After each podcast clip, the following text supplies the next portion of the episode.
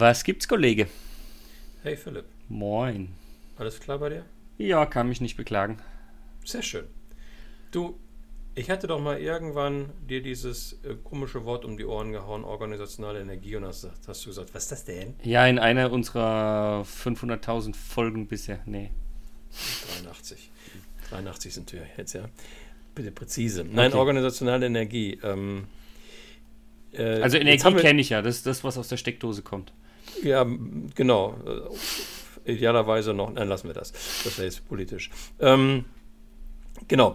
Organisationale Energie ist ein, Konzept, was ich eigentlich ziemlich cool finde. Geht zurück auf ähm, Heike Bruch, Uni St. Gallen. Äh, klingt ein bisschen, klingt ein bisschen esoterisch, ne? Mhm. Organisationale Energie. Klingt so ein bisschen wie Räucherstäbchen, Klangschale und grüner Tee. Aber dann lege ich jetzt wieder auf. Ist aber nicht, ähm, sondern hinter dem Konzept verbirgt sich äh, die Kraft, die eine Organisation hat, Dinge zu bewegen. Alltagsgeschäft zu machen oder einen Change nach vorne zu bringen, Innovationsvorhaben zu machen, was, was auch immer. Dann ist es Und, ja äh, irgendwie ganz stark mit Kultur verhaftet. Ist es, ja, ist es. Was ich spannend finde ist, ähm, also ich habe dieses Modell vor, ich weiß nicht, acht, neun Jahren irgendwann mal kennengelernt, fand das, fand das ziemlich cool, arbeite seitdem sehr, sehr gerne damit. Dahinter gibt es auch einen Fragebogen, mit dem man ähm, eine Bestandsaufnahme machen kann, ähm, wie es eigentlich in deinem Unternehmen oder in deinem Team aussieht. Ähm, äh, jetzt haben wir die Herausforderung, dass ich jetzt nicht dieses im Modell, dahinter liegt eine Grafik im Detail hier im Podcast erklären möchte, Mhm. ähm, weil das ist, glaube ich, irgendwie ein bisschen zu, zu verwirrend. Deswegen mache ich es auf einer ziemlich hohen Flughöhe. Ähm, so eine Energie, so eine Kraft kann eine Intensität haben, die kann hoch und niedrig sein und sie kann eine Qualität haben, die kann negativ und positiv sein. Ja, und Ja. dann kannst du dir, wie Unternehmensberater das immer so gerne machen, ne, so ein schönes Quadrantenmodell, dann kannst du die vier Kästchen malen. Aber wer jetzt sich dafür interessiert und googelt organisationale Energie, wird relativ schnell zu schönen Bildern kommen und dann kann man sich das vorstellen. Was ich interessant finde an dem ganzen Modell, deswegen ohne jetzt da ins Detail gehen, kann man easy nachlesen.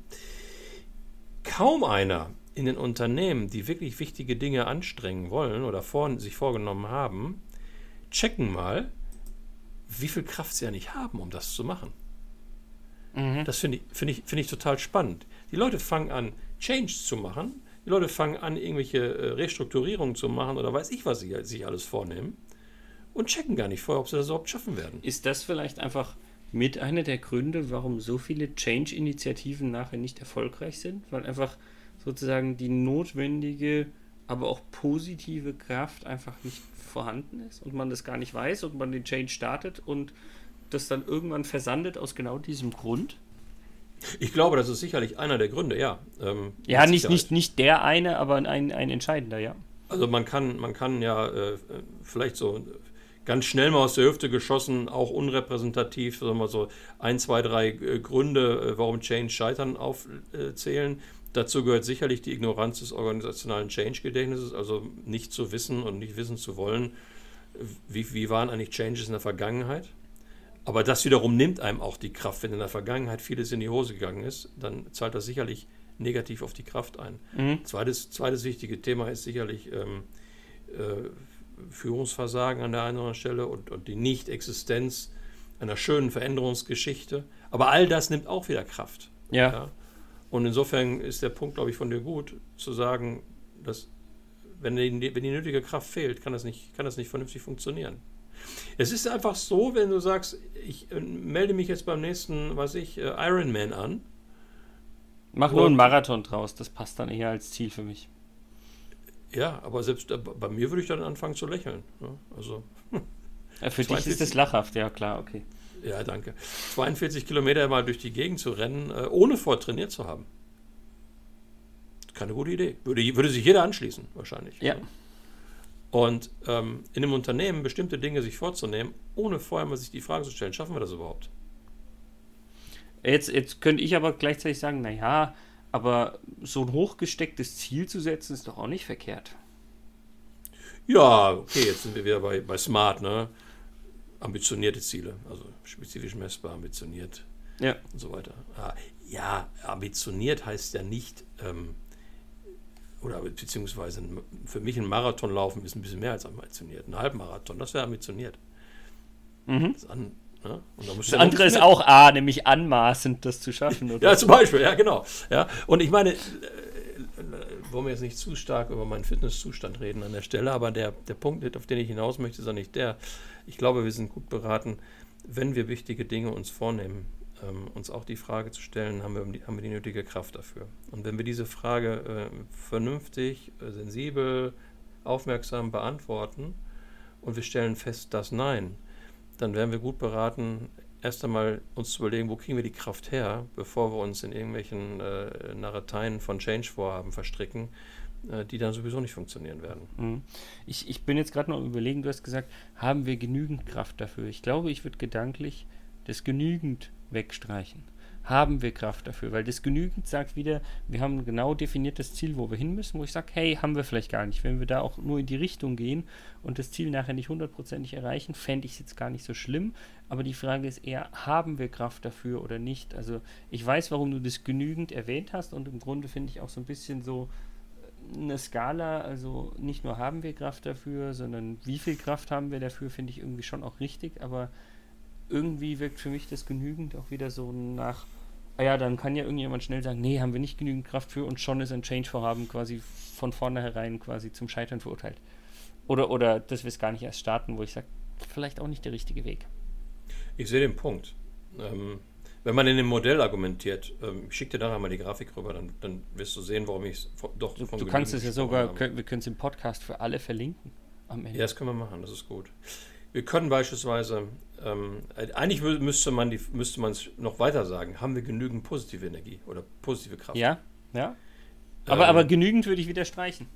Nee, Ach, würde ich nicht streichen, weil, weil wenn du, wenn du nur positive Kraft hast und du bist. Du ja, also diese, schon dafür. Du hast diese, du hast eine hohe Intensität und eine niedrige Intensität. Mhm. Und wenn sie, wenn sie zu niedrig ist, wirst du auch nichts wuppen können. Definiere genügend an der Stelle, das ist ja? die Aufgabe. Okay. Ja, ähm, es gibt, ein, es gibt so ein, wenn man diese, wenn man diese Befragung macht, gibt es eine schöne Spinnengrafik und das, dieses Ergebnis wird dann angezeigt. Und da guckt man dann drauf und sagt, reicht uns das? Und das ist keine Einzelentscheidung, okay. sondern das wäre, wenn eine Entscheidung, was ich in einem Team in, in, äh, oder im Management oder, oder, oder wo auch immer. Aber das ist dann nachher, lieber Philipp, glaube ich, schon solche Diskussionen finde ich ja spannend, aber da setzt voraus, dass man sich erstmal mit der Fragestellung beschäftigt hat. Ja, das ist keine Frage, das stimmt.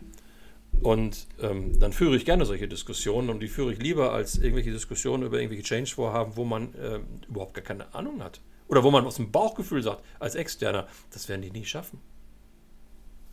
Ja, also für mich ist das Entscheidende halt, aber das ist wieder eine Interpretation des Begriffs sozusagen genügend. Es gibt wahrscheinlich eine Mindestschwelle, die man überschritten haben muss, wenn man die nicht hat, sollte man mit zum Beispiel einem Change-Vorhaben oder sowas gar nicht starten. Ähm, ich habe jetzt unter genügend quasi nicht diese Mindestschwelle gesehen, sondern eben, eben eher so eine Art äh, höhere Schwelle. Ich weiß gar nicht, ob ich es als maximale Schwelle bezeichnen würde, wahrscheinlich nicht zwingend, aber irgendwie eine höhere Schwelle, wo ich sage, es braucht ja gar nicht zwingend die höhere Schwelle. Ich muss nur diese Minimalschwelle halt äh, mindestens überschritten haben, aber dann bin ich ja bei dir, dass wenn ich sage, wenn ich dieses Diagramm oder die Ergebnisse von der Befragung mal anschaue und mir die Frage stelle, reicht uns das oder nicht, dann ist es ja genau die Frage, nicht zwingend ist es uns genügend, sondern überspringen wir quasi die Minimalhürde. Ja, äh, das führt uns noch zu einem ganz anderen äh, Thema. Das finde ich spannend, dass du gerade gesagt hast. Wenn ich mit, mit einigen Managern über dieses Modell mal spreche und wir ja die beiden äh, Achsen haben, Intensität und Qualität, ne? mhm. dann, dann höre ich immer wieder, Mensch, ist ja cool. Der optimale Zustand, um Change zu machen, ist maximal positiv und maximal viel Energie. Und da bin ich im starken Dissens, weil äh, das erinnert mich dann so an so ein 24-Stunden-Autorennen wo du mit, wo du mit zwei Fahrern volle Kanne Gas gibst und eigentlich im, im Grunde innerhalb von 24 Stunden so ein Auto komplett runterreitest. So will man ja, so will man ja keine Organisation führen. Nicht nur das, äh, wenn du am Anfang maximal das Gas durchtrittst im Auto, im Rennwagen, dann drehen die Reifen durch und du startest erstmal gar nicht. So. Ist auch scheiße. Ähm, aber lass uns das vielleicht einfach nochmal vertiefen. Können wir machen. Für den Moment, achtet auf eure Energie. Mach's gut, Kollege. Mach's gut, Kollege.